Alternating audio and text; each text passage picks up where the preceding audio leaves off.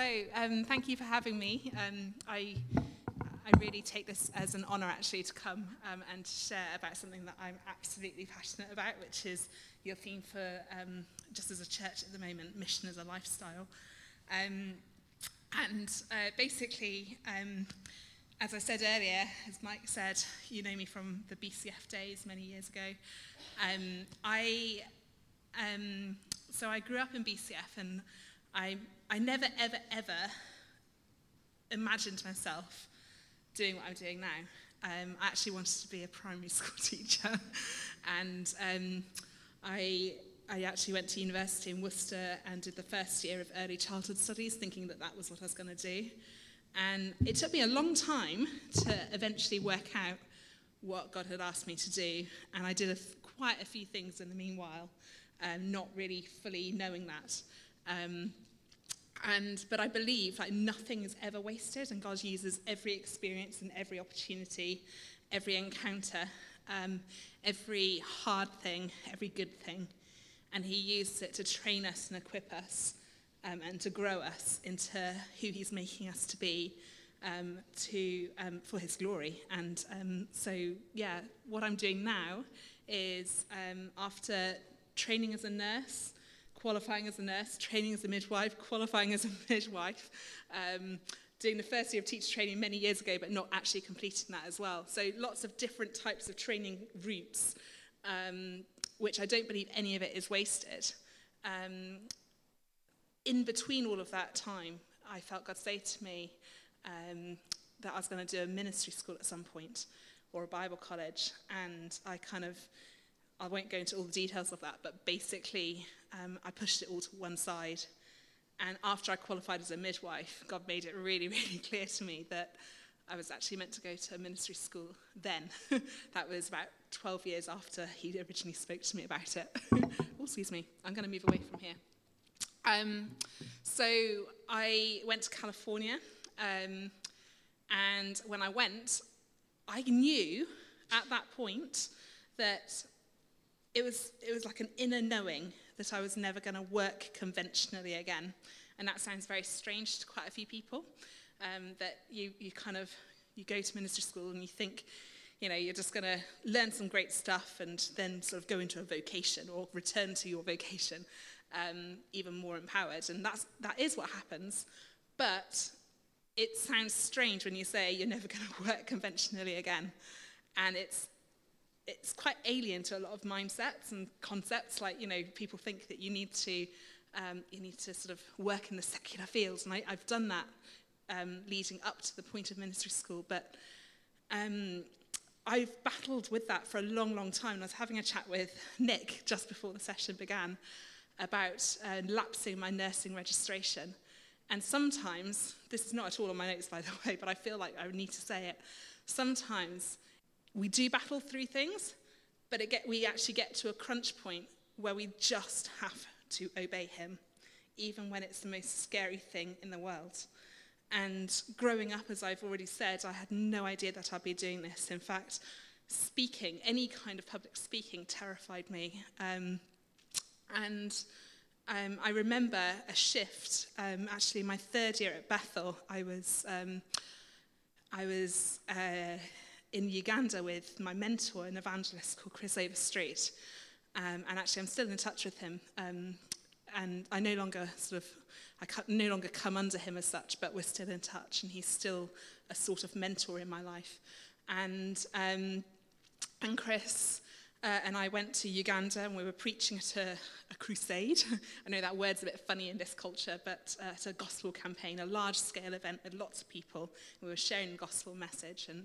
And at this crusade, he gave me an opportunity to preach, and then the next day he gave me an opportunity to preach in a church, and he hadn't given me any warning, so I had to preach. I was like, oh my gosh, what am I going to preach on? And I pulled out an old sermon, and actually I'd used that sermon the previous week somewhere completely different, and it felt really dry the previous week. And when he asked me to preach on that morning, I pulled out this sermon that I'd used the previous week somewhere completely different.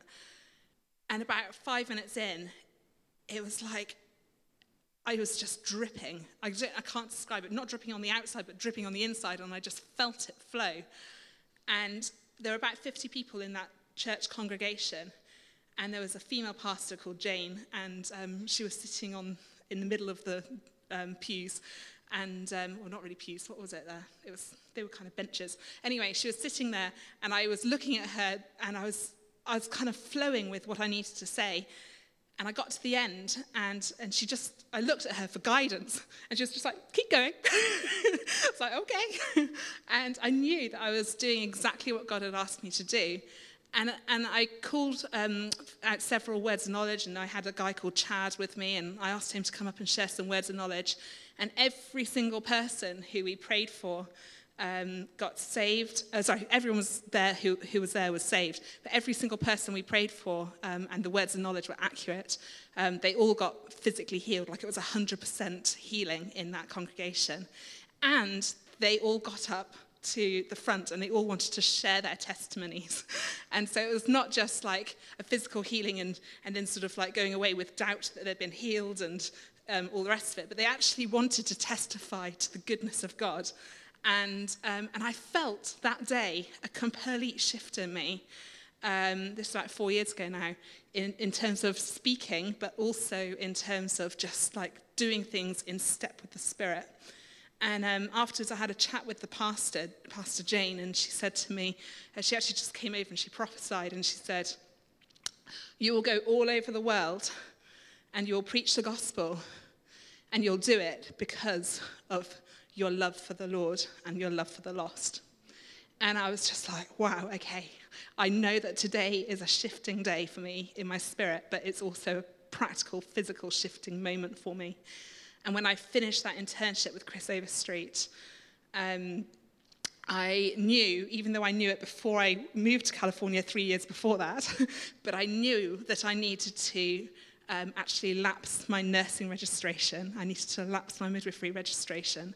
And I needed to set my calendar aside for ministry opportunities and keep my calendar open. And that's terrifying. When I returned to the UK, and people were just like, you know, what's your game plan? Are you going to accept some agency nursing jobs? Are you going to, get some temporary work here? What are you going to do now that you're back in the UK after 3 years, that you've had your 3-year break now? What are you going to do? I mean, people were kind to me in the way they said it, but it felt very kind of like in my face, you know, what are you going to do now? And I had to be obedient to God. And so whenever the nursing agency phoned me offering me shifts, which was almost daily, I said, you know, I'm going to just call you back and I'll let you know if I can work this shift. And they would say to me, you know, what are you going to do today? Are you going to accept this shift or not? And I'd say, I can't. And it actually got to the awkward point where they were like, why are you not accepting these shifts? And then eventually I had to actually lapse my nursing registration. And the day that I lapsed it was the most freeing moment, because I knew I was stepping into full-time itinerant evangelistic ministry. So all of that to say, very long story, but all of that to say is it's been a journey to get to this point, and it's not a point like of achievement. It's a continuum. It's just a lifestyle. And your theme for this church here, this at the moment, but specifically for this weekend, is mission as a lifestyle. So, completely off what I was going to say, but I will go back to it in a minute. But yeah, I feel like I'll actually step back a bit into my first year at Bethel, where I was sitting in an auditorium. There were 1,200 people in my first year School of Ministry, and a guy called Steve Backland was doing a prophetic teaching session that day. And he was teaching us about prophesying in the past tense as though something had already happened. And his purpose of doing that was that he said, if you prophesy somebody as though it's about to happen, then you're not really seeing them in that role. You're seeing them in their current state. So it's like, if you prophesy in the past tense as though they already are that thing, then it changes your mindset. So anyway, he got us to practice it, and the person who I didn't know from Adam sitting next to me, a girl from Switzerland, she turned to me and she said, "The people you led to the Lord were so many." So that was past tense prophecy. And immediately, God spoke to me in my spirit, and I had these numbers drop into my spirit, and they were 20,000 in a day and 20,000 in a year. So I knew that the 20,000 in a day was the large-scale events, the stadiums, the crusade fields, just organized activities on a large scale. But the 20,000 in a year was about the day-to-day demonstration, which is something I'd already been living a lifestyle of anyway. And it was the training and equipping of others to do that.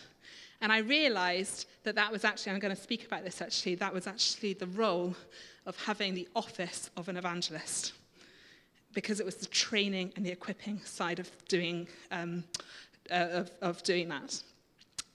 So it was getting others activated into sharing their faith with others, with boldness, with confidence, and seeing the gospel spread far and wide.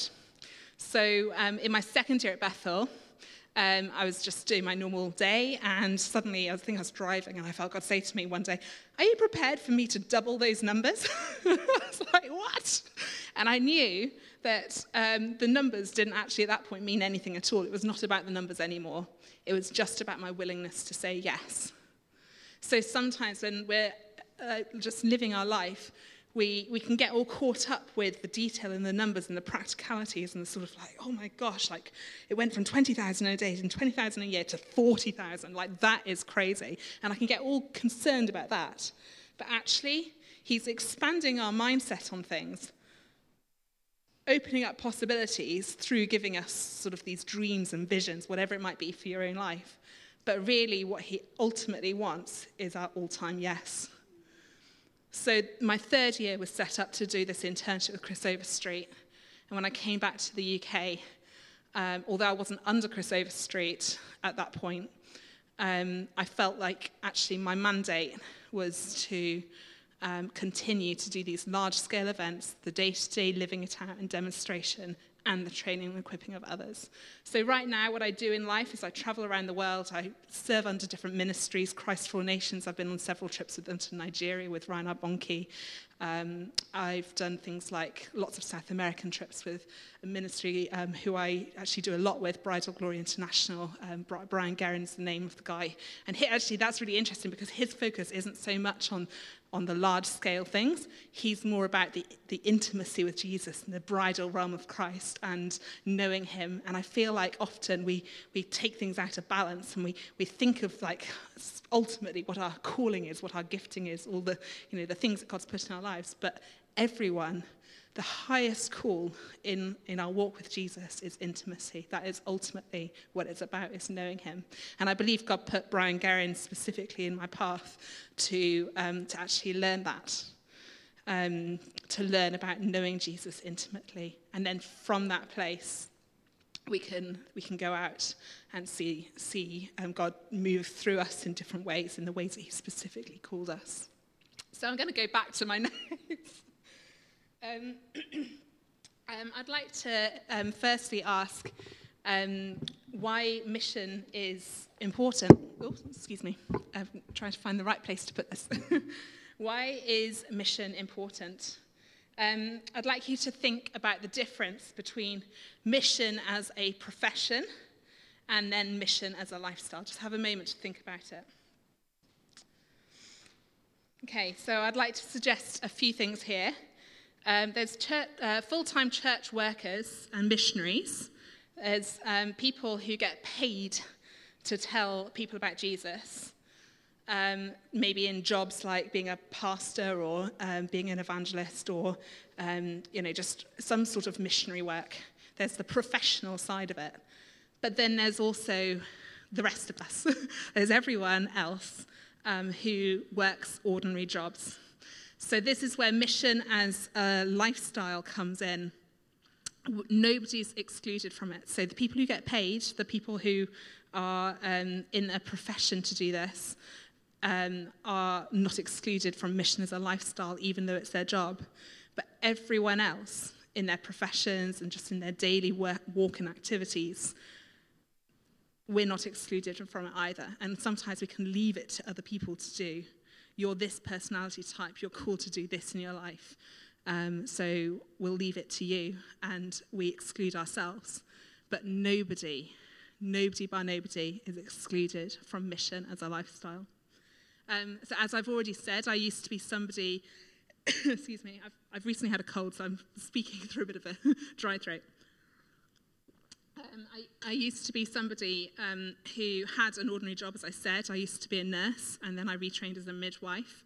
Our mission back then for me was in my everyday life, my secular workplace. And even in a secular workplace, maybe, so in the NHS in particular, you know, you can't pray for people. It's just not allowed. You can't share your faith.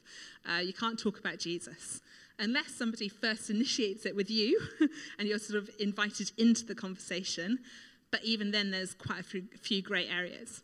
But I would find ways in which God would prompt me to pray for people or find ways in which to share the gospel. One of them was, so with nursing, the patients who needed bed baths, as I was cleaning people, I would be praying in my spirit, but I would, you know, because it says in the Bible, lay hands on the sick and they shall recover. So I didn't have to physically say any words, but I could be praying and interceding for them whilst doing my job in that respect.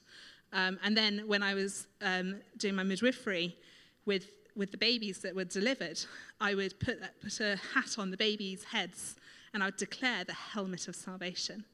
And I believe God gave me these tools to live out my mission as a lifestyle within my workplace in a secular environment, even when it's not actually allowed in that particular environment. And then there would just be ways that I could talk about Jesus with my colleagues. Some of the times, like if I was going to a community place and I might be in a car with another midwife, then in those moments where you're driving in the countryside, you might have a chat with this other colleague, and they might ask you more about your life, and then you can open up a bit more. And you have to still be careful about what you say. But we need to be bold as well. We can't be fearful. You know, we have to share our faith with people around us in any context. It's not something that we shy back from at all. People do shy back from it. Excuse me. But we need to learn to step up in boldness and take courage and know that actually Holy Spirit is the master evangelist. He goes before us and he paves the way for these conversations to happen. So I used to do all of these different things, not perfectly every time. I used to have lots of failures at different points as well. Like, you know, sometimes I'd have people who would really sort of be up in my face, and I'd have to just ask God, okay, today didn't work, show me how to do tomorrow. But I just encourage us to walk in step with the Holy Spirit. How can I engage people in conversations about you in my daily life? And actually, I'd like to go back to something I talked about earlier, which is about the bridal realm of Christ, knowing God intimately. When we love God, we can't help but allow him to flow out of us. And it's all about intimacy. It's all about knowing him. It's all about spending time with him. And when we're in that mode of just, we could be in the busiest scenario with lots going on around us, but we can ask him to flow through us, and we can have the mind of Christ, and we can hold on to our peace, and he will show us how to abide in him. And then through that, something in our spirit is recognized and pick-upable, and people will want to know more, and they'll start to ask questions. And sometimes, even if we just hold back a bit, people will just like, they'll be like, can you tell me more? Like, you gave me an inclination here. Can you just tell me more?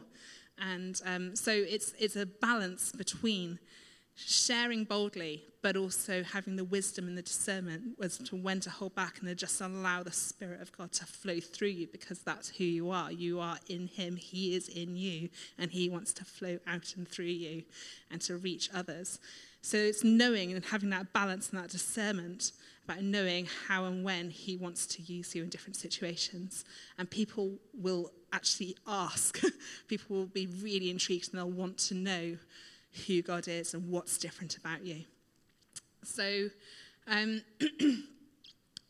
like to touch back a bit on the fivefold ministry and spiritual giftings. I'm actually going to do another whole session later today, which is mostly about spiritual giftings.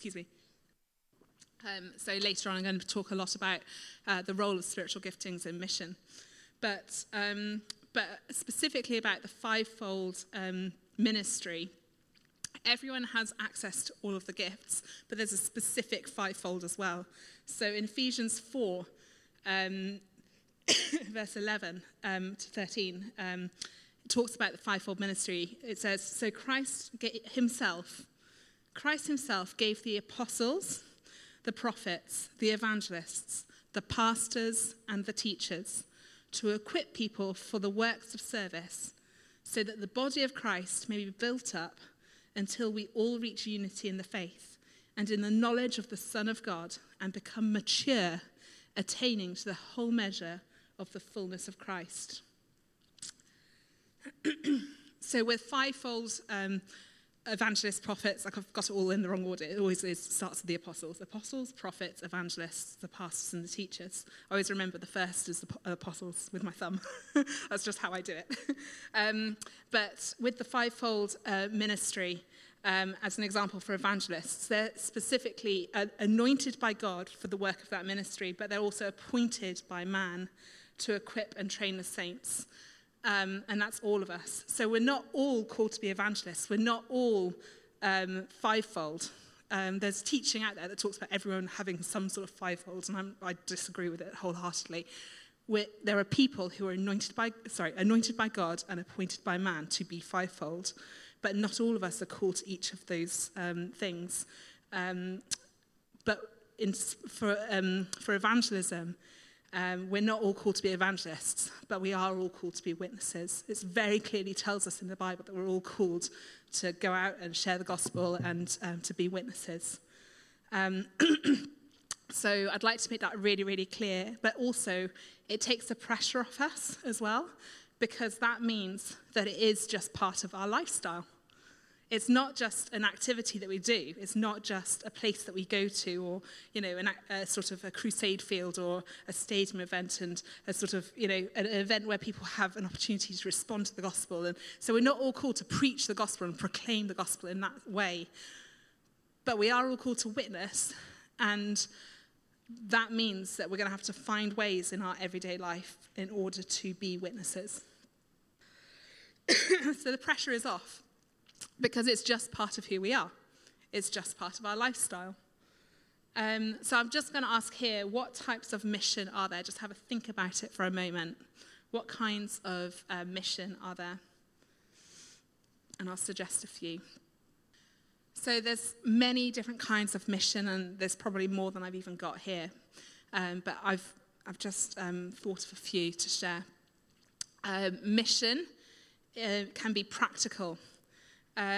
Some examples might be volunteering at the food banks, to work with Christians Against Poverty, to run soup runs with the homeless, maybe a practical outreach like cleaning up local parks, anything to show the community that we care, and we're doing it with Christian love. Those practical ways is a type of mission. But also, mission can be intercession. And some people think, oh, they're just the intercessors. I'd say, actually, intercession is for everyone. There are people who are specifically called to intercession.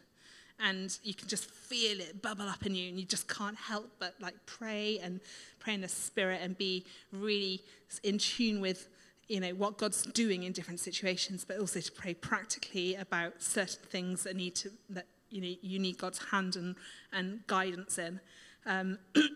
But intercession is for everybody, because I'll go into it in a minute. But basically, Philippians 4 verse 6, it says, "Don't worry about anything at all. Instead, pray about everything." So don't worry, instead pray. Tell God what you need and thank him for what he has done. So we can intercede as we go about everyday life, as well as in specific times of prayer. So we can actually do mission through intercession, and actually that's something that God calls us to, is to spend time in his presence and to, as I've talked about before, intimately knowing him and allowing it to flow out of us. But it actually says here, don't worry, instead pray. And we can be in and out of prayer at all times. A while ago, somebody taught me about about breath prayers. So having maybe a phrase that you might like, so like from the Bible, maybe just a simple sort of thing like "God is good," and throughout the day, maybe you're feeling overwhelmed about something, you can just say it under your breath, "God is good." Or maybe there's a scripture you can use, a short one. You could just say it under your breath and meditate on it, and that is a form of intercession. And by saying it, we're filtering, we're changing our mindset, we're thinking in a heavenly perspective about how God sees things, and we're allowing it to flow out of us. And as we do that, atmospheres change, atmospheres shift, and our communities are transformed because we're different. It starts with us. Mission starts with us. We can all go to prayer meetings, and they're often perceived as being really dull. I don't know if in this church, do you have regular prayer meetings? I know you do on Sunday morning. Do you have other midweek things? Yeah. I'm sure you all go to them and you all love them. The prayer meetings are often quite dull, if I'm very honest. I've been to quite a few dull ones, and it's like the last place I really want to be on a Monday night or whenever it is. But I've been to other meetings, prayer meetings, where I cannot wait to get there. What's the difference? It's interceding in the Spirit and doing things from a heavenly perspective and asking God, what's your will here? How do you view this scenario? Let's pray in the Spirit. Let's spend time in your presence. Let's engage with you. And actually, sometimes you can get to the end of a prayer meeting, the time's just flown by, and you're still wailing on the floor thinking, oh my gosh, I haven't even begun. And this moment is actually shifting everything, like changing atmospheres, and I feel a totally different person. The people around us that we meet during the week will notice it, and they'll start to be transformed because of your transformation in Christ. And that is a form of mission, because you're being rooted in Jesus at all times. Oh yeah, so I put here that the Lord's Prayer is key and crucial here, and I've used this a lot in the last year particularly. It says here, "On earth as it is in heaven." When we go to prayer meetings or when we petition things before God, we can pray, as it says in Philippians, we can pray about all things. We can bring everything to him. We can tell him our needs. We can thank him for what he's done and what he's doing. But we can also say, okay, God, this is what I see right now, but what's your perspective? And sometimes it's just a matter of just sitting and listening. Having lock-up time with God. I don't know if you've heard that phrase before, lock-up time. Going into the closet. I don't know if you've heard these phrases. But they're all sort of terms that we use to actually lock away with Jesus and to spend time with him and to hear his voice. And actually, a time alone in my bedroom, away from the world, will mean that when I'm out and about, I'll be a lot more effective in my evangelism, in my mission, because I've spent time away with Jesus and I've been listening to his voice. It's not in my notes at all here, but I'm just thinking back to Mary and Martha and, you know, who did the better thing? The one who actually spent time with Jesus rather than the active. I mean, they're both important. We need to do things practically, of course. I'm not dismissing that. Things do practically need to be done. We've already talked about soup runs and food banks and things like that. Practical things are really, really, really important for mission.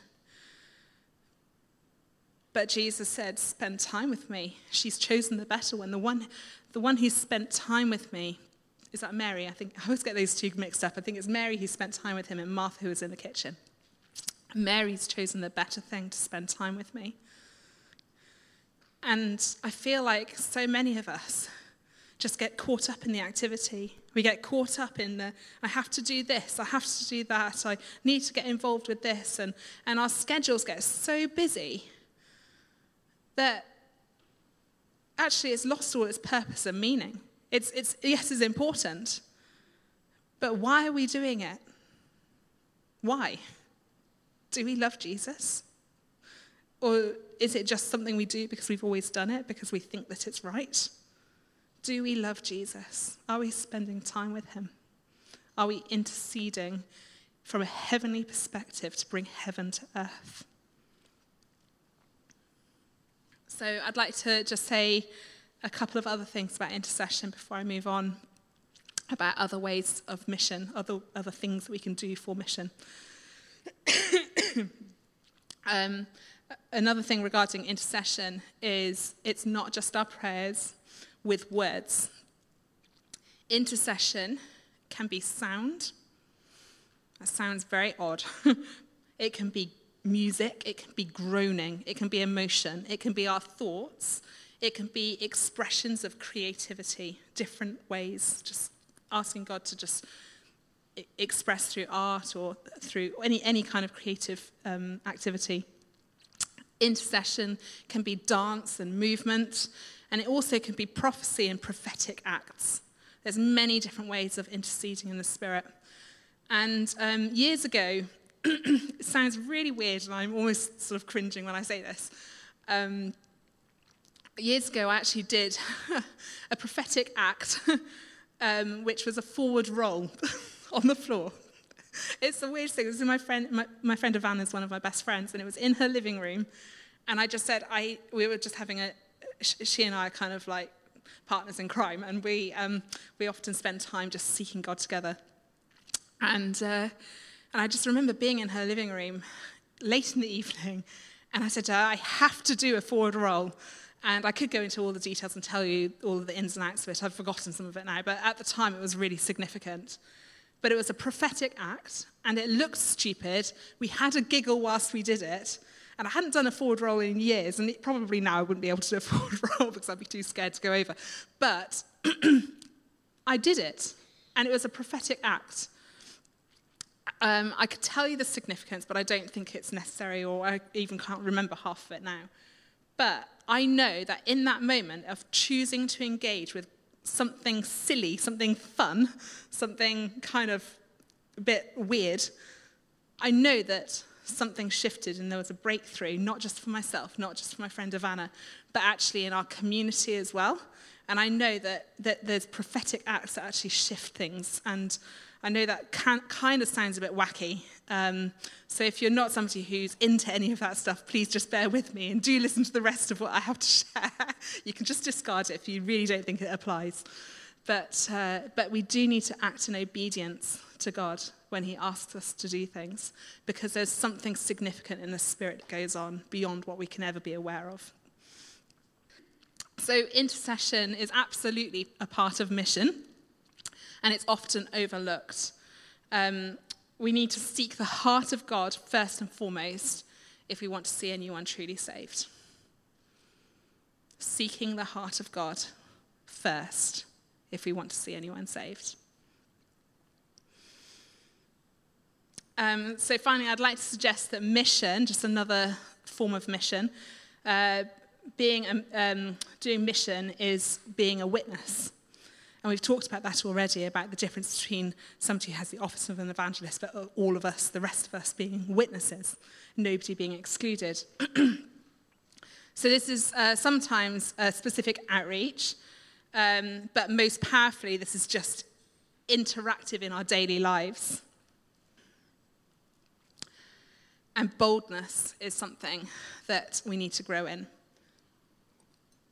Quite often, people feel like being a witness is just like, oh, I'll just live my life and people will just see it in my life. And I've talked about that. And yes, people see it in our lives. They see Jesus in us.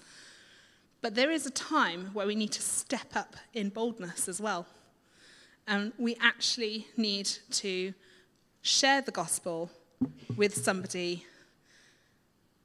we're sitting next to on the bus, or the person serving us behind the counter in a cafe, or, I don't know, just a taxi driver who's giving us a lift home. And, you know, it just takes that moment of, oh my gosh, God's spoken to me, I have to share the gospel with this person. And we have to get over ourselves. And the way that we get over ourselves is, if we're experiencing any fear, we need to know perfect love. You know, perfect love drives out all fear.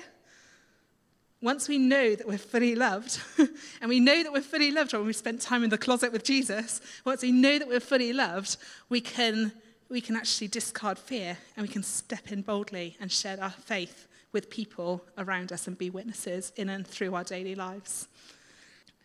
So later, I'm actually going to take whoever's up for it out with me to do some evangelism out and about. It depends on the weather, of course, what we're going to actually do practically. But I'd like to just share now that I think a lot of people are relieved to find out that I find outreach as an activity horrible. I do it as a lifestyle, and that's way better. Outreach as an activity is important because it gets us to step up. It teaches us to step out in boldness, to take risks. Faith is spelt R-I-S-K, risk, taking risks. But if we just condense outreach as we're going to go out for a couple of hours and, you know, that's our time to share Jesus with people, then we've completely missed the point. We're not actually doing it and allowing it to infiltrate into our daily lives. So I do outreach out and about on the streets as an activity when I'm training and equipping people. And I do it, and I have a love-hate relationship with it. I love it because it gets people activated, and people start to see God move through them. And then they can come back and share their testimonies and be really encouraged, and it can spur people on.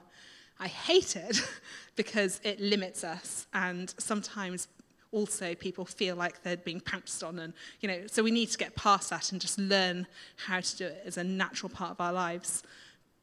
But the thing that I do love about it is it helps us to take risk and to be bold and to share our faith, and to also summarize in our own minds what our faith actually is. What is the gospel? Because actually, if you go around the room and you can ask what the gospel is, we'll have some basic principles, but it'll be fluffy around the edges.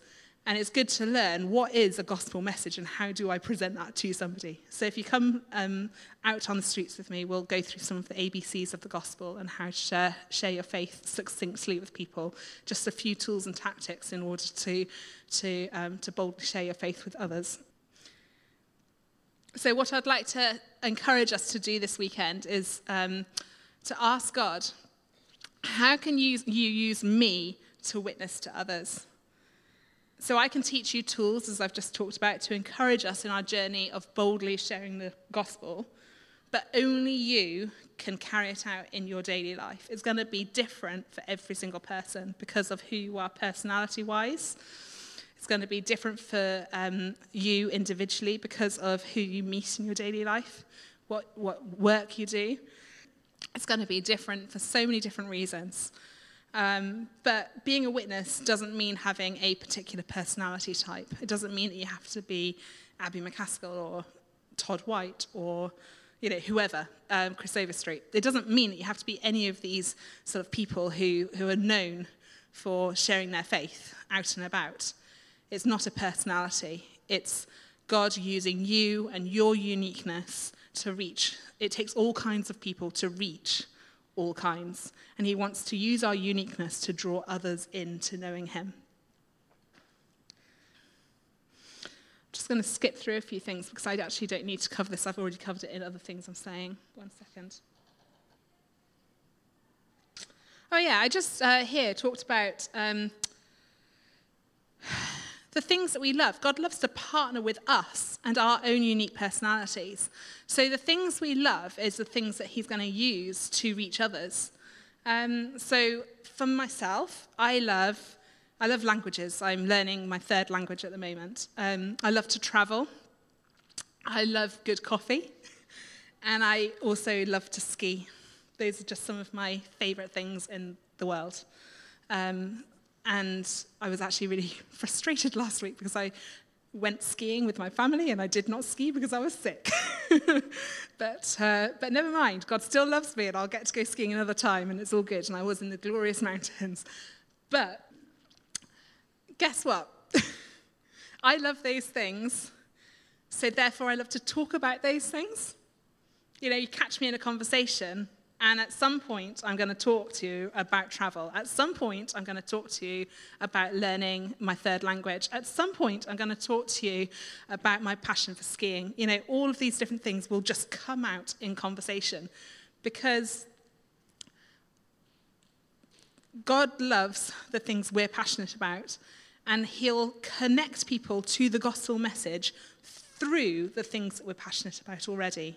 And he'll connect us to the right people because of the things that we're passionate about. So mission doesn't have to be at all complicated. I can go to my Spanish class and share Jesus with people because I'm passionate about learning another language. They're also there because they want to learn another language. In the process of learning another language, they're going to ask me what I do in life, and this has already happened. And I had to say in very basic Spanish that I travel around the world and I preach the gospel. And they were looking at me really, really strangely. And then the teacher, Gideon, his name is, from Argentina, he was just making it worse for me. He was just asking me more and more and more questions. And eventually I was like, I don't have the Spanish words to explain this. I have to do it in English. But they were really, really intrigued. So at some point, the gospel message will just come out through what you naturally love.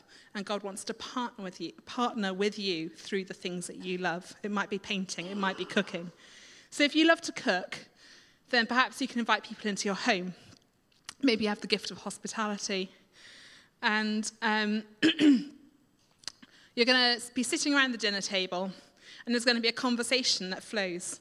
And they're going to be talking to you about maybe the choice of wine or the ingredients that you used in your dish or the particular, I don't know, maybe the temperature that you set the oven to or something. I don't know. They might be talking to you about all of these things. But the passion for cooking, which actually, by the way, I don't have at all. I don't really cook. But the passion that you have for cooking, at some point in that conversation, the gospel message will be filtered through it. And sometimes you have to, if you don't want to share the gospel, sometimes you have to awkwardly skirt around a conversation in order to avoid talking about the gospel, because it's so ingrained in who you are and it just filters out of your life. And so, I just truly wanted to say to you that the things you are passionate about, don't try and be somebody else and take on a different personality and apply even some of the skills and tools I might teach you if you come to the outreach thing later. You know, some of those things, you might even just discard them. Like, I'm happy for you to discard them if you're willing to say, okay, I will allow God to use me and my passions and my skills and my giftings and the things that I love to do to share Jesus with others. Because that's, you know, God likes to use us uniquely to reach others. It takes all kinds to reach all kinds. So I'd like to, I think I've got a bit more, but as I sort of talk a bit more about this, I'd like to define evangelism as, because people have so many different ideas about evangelism, and it drives me up the wall. you know, if you take off all the pre-misconceptions, whatever, I'd like to define evangelism as simple as this. It's loving people towards Jesus. That's it. Love people towards Jesus. So this takes the pressure off all the awkwardness of witnessing to others. Our mission as witnesses of Jesus Christ is simply to love him, love others, and point people to Jesus. Love and point. That's all it is. Love and point. I would like to say something here as well, which might ruffle a few people, and that's that not everyone fits the box of getting saved and automatically coming to church. I've experienced this countless times where people in church have actually been quite unkind to me with my form of evangelism, because they're like, well, why aren't they here in church right now if they got saved out on the street? Why are they not here? And an example of that is a while ago I felt compelled to leave my church service, an evening service. My church is an Anglican church. It's right on the middle of the high street in Worcester. And I felt compelled, literally in that moment, to get up and to leave and to go and share the gospel with whoever was outside. And I did. And actually somebody got healed of some leg trouble they were having, and they gave their life to Jesus. Not because they particularly understood all the theology or whatever, but because they had this connection with God. And they were just like, I want to know the one who healed me and the one who knows everything about my life. You know, that tells it all, really. And so they didn't fit the box of somebody who would come into church. But they did have an encounter with Jesus. They did get physically healed. And they also said a form of a prayer, not necessarily the sort of the written out prayer of salvation that we might all know, but they said a sort of a version of it that made sense to them in the moment that actually was a commitment to Jesus Christ. That's evangelism. That's salvation. I always point people to the local church, always. I never say, right, you're saved now, bye, and that's it. I say to people, you need to go and find a local church. But bear in mind that not everyone fits the box of a local church. So when I went back into my service, and actually somebody was a little bit worried about me, they came over and sort of were just like, you know, what's going on, where were you, blah, blah, blah. Because it was in the winter, so it was dark, and I came back in. And I just said, oh, I was out on the streets, so I was sharing my faith with people, and this guy got saved and healed. And his first question to me was, so why isn't he here now? And so the automatic assumption that Christians make is that we just conform into get saved and come to church. Why do we want people to immediately conform to our pattern? It will come. It will come. People will learn about God and they'll want to be in community with others. And being in community is really important. But we just want people to fit a box. And I'd like to say to you, as we're out and about on the streets or living our daily lives, we're going to meet people who are going to be one foot here and one foot there. And they're going to they'll need a little bit of coaching before they'll come into a church building, or maybe they'll never come into a church building. We all want people to be in community of Jesus-loving people, but we're going to meet people who don't fit that box at all. You might have heard of the terminology believe, behave, and belong. I don't know, have you come across that before? Believe, behave, and belong. And I think historically, as churches, that we've had that sort of mindset that people first need to believe in God. As soon as they believe in God, they need to start behaving in a particular way. And only when they've started to behave in a particular way, they're then going to belong.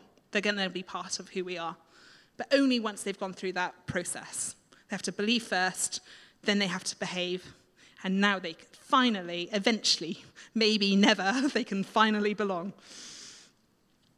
I'd like to flip all of that around And there is teaching about this out there, so this isn't my own, but I'd just like to share with you now that if we flip this around, then this is actually the true gospel message. People first need to feel they can belong before they can believe. And through relationship with Jesus, through discipleship, through loving people towards Jesus, as I previously defined evangelism, through all of those things, eventually they will behave. But it's through relationship with Christ, right? We're going to behave, but if we behave because it's a set of rules and structures and rigidity that we can't, we feel like we can't stick to, then we're already starting from the wrong place. It's through relationship, through knowing him, through continually loving people, through nurturing people into relationship with Christ. That's where true discipleship happens. And we're going to be disappointed. And we're going to be let down. And we're going to have things thrown in our face. And one personal story, which actually really, I'm actually emotional about this, is there's a friend of mine, a guy who I led to the Lord through a word of knowledge. The other side of the world, I was actually in California and he was in England. And we became friends through a gig. He was a Facebook friend, and I was sitting in my bedroom in California at this ministry school, whilst I was at the ministry school, and I had just had this word of knowledge that he had pain in his back and shoulder. And so I sent him this Facebook message, and he gave his life to Jesus, he got physically healed, opened up a bunch of questions, and then he gave his life to Jesus. And it was over several days, there was this process of conversation happening through Facebook Messenger, through a guy who I met at a gig, and I was the other side of the world when this happened. And he was so passionate and so excited to know Jesus. And I got him immediately, because I point people to the local church, I got him immediately connected with another guy who I knew who could mentor and disciple him. And he started going to a local church in the area. And he was so passionate about telling others about Jesus. And my church, the church that he was in, rather, did a lot to welcome him in. But he's not a conventional guy, and he doesn't fit the box. And actually, even though there was lots of love and nurture towards this guy, so I'm not pointing my finger or criticizing anyone, but I still want to just say he is not a conventional Christian. And even when people loved and nurtured him, he still was a little bit wacky. And he couldn't handle the behave kind of mentality. And he now actually is not in a church at all. He's now... he actually sent me a text message the other day to say he doesn't believe at all. And I don't believe he doesn't believe. I think he's gone way too far to have crossed that line. But it's almost like it's just too much for him to say, I believe in this now, and I'll go to church and I'll continue to meet up with the people who have been nurturing and discipling me. It was just too much for him to cope with. So I'm going to say to you right now that for me is really upsetting, because he's a guy who I led to the Lord, and I know God's got him. I know that God's powerful in his life. He's on a journey, and I know that ultimately God's got him in the palm of his hand. And even if he's not acknowledging it right now, that he will be ultimately saved. But we can be disappointed. We can be let down. We can be frustrated. We can experience all of these things. And mission is often very, very tough. It's also really fun because we all get to do it. We all get to do it every day in every situation. It's really amazing. But if we're in those long-term relationships with people, and we're specifically in those connections with people who don't conform, then we have to put the love on and we have to continually forgive, we have to continually release, and we have to continually trust people and, you know, just allow people to know that they belong, because the belonging happens first. The believing happens at some point during that whole stage, and then the behaving just sort of happens at a later point. But the belonging is first and foremost. So I'd like to just sort of wrap this up, really. It's 12:15 now, so I think we're breaking for lunch at 12:30. Is that correct? Yeah, 12:30. So we've got 15 minutes, and I'd like to focus this all back on to the mission of actually loving him, loving Jesus. I loved the worship today. I loved Ian's written song. You know, that was amazing that you wrote in, was it January you wrote that song that you sang? And I was just like, this is a church of people who love Jesus and want to spend time with him and are writing fresh songs. And if you're writing fresh songs, then you know that God's at work. And I was just so encouraged by it. And I was just thinking, this is a church that loves Jesus and loves and honors the presence of God. We prioritize the presence of God. Love that about this church. But often, and even in great churches like this, but often in services, we can get into a rut of having a few worship songs just to get the juices rolling or flowing, and then swiftly move on to a talk and a bit of prayer ministry. And that's fine and that's great and there's nothing wrong with it. But loving him requires more than that. Loving him requires prioritizing the presence of God. Loving him requires stepping in, maybe kneeling, maybe just gazing at him. Eric Gilmore is a guy who he does a lot of, actually he comes to England quite a lot, and he does a lot of public speaking. And but his main ministry, his ministry name is Sonship International. So it's all about learning to be sons and daughters of God. And he talks a lot about this intimacy, knowing him, locking up in the closet with Jesus kind of messages. And something he says is, this is my job, to stare at the Lamb, and from that place, call out to everyone else to do the same. I'm going to say that again. And I'd like to spend the next little while doing that.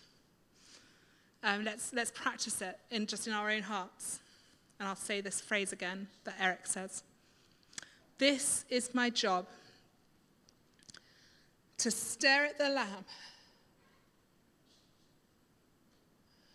and from that place, call out to everyone else to do the same.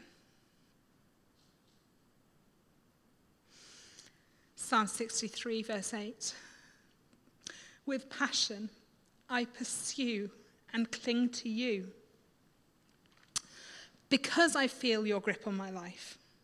I keep my soul close to your heart. So I don't know if any worship people want to come up or not, but that's up to you. We can just spend time in adoration before lunch. But let's just focus on him. Our love for telling others about him will grow as we love him and we learn how to linger in his presence.